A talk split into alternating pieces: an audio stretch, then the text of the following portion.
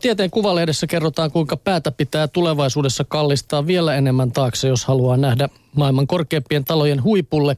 Ehkä tulevaisuudessa tornijättiläisistä ei myöskään enää käytetä pilvenpiirtäjä-sanaa, sillä rakennukset saattavat jopa puhkaista alapilvet.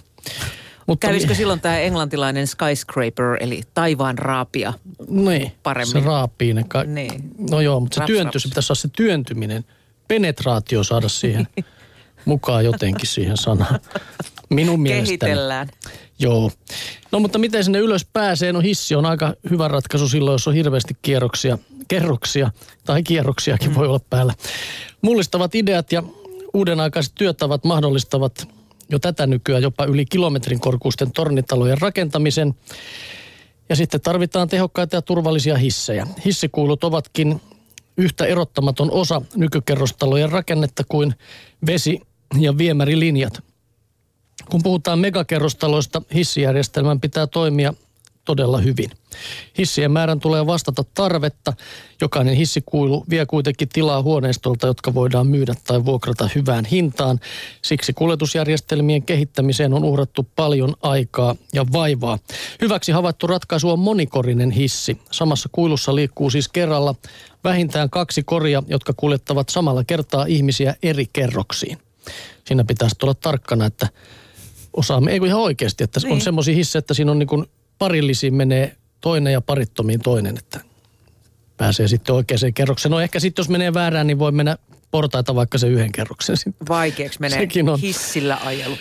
No juu, hissit ovat kuitenkin edelleen megakerrostalojen pullon kauloja. Se, miten pitkän matkan hissi voi kulkea, riippuu kirjaimellisesti sen vaijereista. Niiden tulee kantaa korin ja siinä olevien matkustajien painon lisäksi oma massansa. Metallivaijereita käytettäessä hissien enimmäisnostokorkeus on suunnilleen 570 metriä. Maailman johtaviin hissien ja liukuportaiden valmistajiin kuuluva suomalaisyritys Kone on kehittänyt uudenlaisen kevytköyden, jossa hiilikuitu ydintä peittää korkeakitkainen pinnoite ja sen avulla hissi on mahdollista saada nousemaan jopa kilometrin korkeuteen.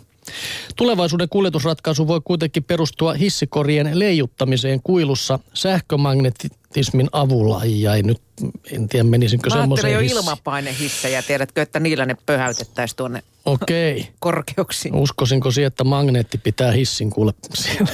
En. No yhdysvaltalaisyhtiö Magne Motion uskoo, että vaijerit ovat turhia ja vannoo tämän maglev-tekniikan nimeen. Siinä on kyse lineaarimoottoriksi kutsutun sähkömoottorityypin sovelluksesta, jota käytetään esimerkiksi Kiinassa Shanghai lentoasemaradalla liikennöivän suurnopeusjunan kuljettamiseen.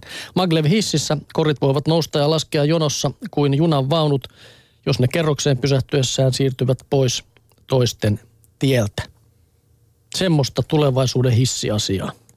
Mä en tiedä, kuinka korkealle sitä uskaltaisi magneettihissillä suhauttaa. Se on parasta, kun ei kolmatta kerrosta ylemmäksi me asumaan, niin sitten ehkä sinne pystyy vielä kapuumaan. Olen kanssasi täysin samaa mieltä. Mutta tota, kolme T-lehti kirjoittaa, että likaista vettä on maailmassa liikaa ja puhtaasta on pula. Suomalaiselle vesiteknologiaosaamiselle riittää siis kysyntää.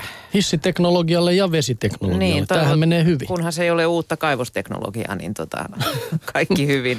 Öm, vedellä ei siis ole hintaa, mutta silti vesi synnyttää vuosittain satojen miljardien eurojen edestä liiketoimintaa. Kasvu on jo nyt ripeä, mutta voi olosuhteiden muuttuessa moninkertaistua. Muutos voi syntyä sään ääriilmiöiden lisääntyessä tai sellaisten innovaatioiden myötä, jotka mahdollistavat suuria muutoksia kustannustehokkaasti. Yksi esimerkki voisi olla juomaveden erottaminen merivedestä. Kemiralla on jo valmiina teknologioita tällaisten prosessien tehostamiseen. Vielä pitää kuitenkin odottaa markkinoiden kypsymistä.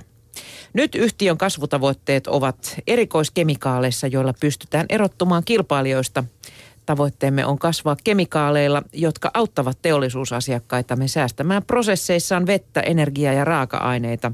Näin sanoo tutkimuspäällikkö Mari Zabian Kemiran Espoon tutkimuskeskuksesta. Hän sanoi, että kansainvälistä kasvua tavoittelevan on tärkeää olla paikallisesti läsnä, jotta paikalliset prosessit ja raaka-aineet tulevat tutuiksi. Markkina-alueita, joilla vedestä on kova pula, voi löytyä yllättävän läheltä. Esimerkiksi keskellä Eurooppaa voi olla vaikea laajentaa teollisuusyrityksen tuotantoa vesikiintiön pienuuden vuoksi. Tuohan kuulosti hyvältä, että merivedestä saataisiin tehtyä sitten juomavettä, jos ei se hirveän kalliiksi Eikö tulisi. sitä nyt ole yritetty tehdä niin kauan kuin kultaakin? Ku, niin, minusta että alkemistit asialla. Niin. No joo, mutta eletään toivossa. Niin, olisihan se hienoa, kun saataisiin puhdasta juomavettä tehtyä vaikka merivedestä, jota tässä maailmassa kyllä riittää. Niin, meillä on hyvä, meillä kyllä kun vaan hanasta kääntää, niin sitä tulee, mutta kaikilla on jo näin hyviä asiat. Näin.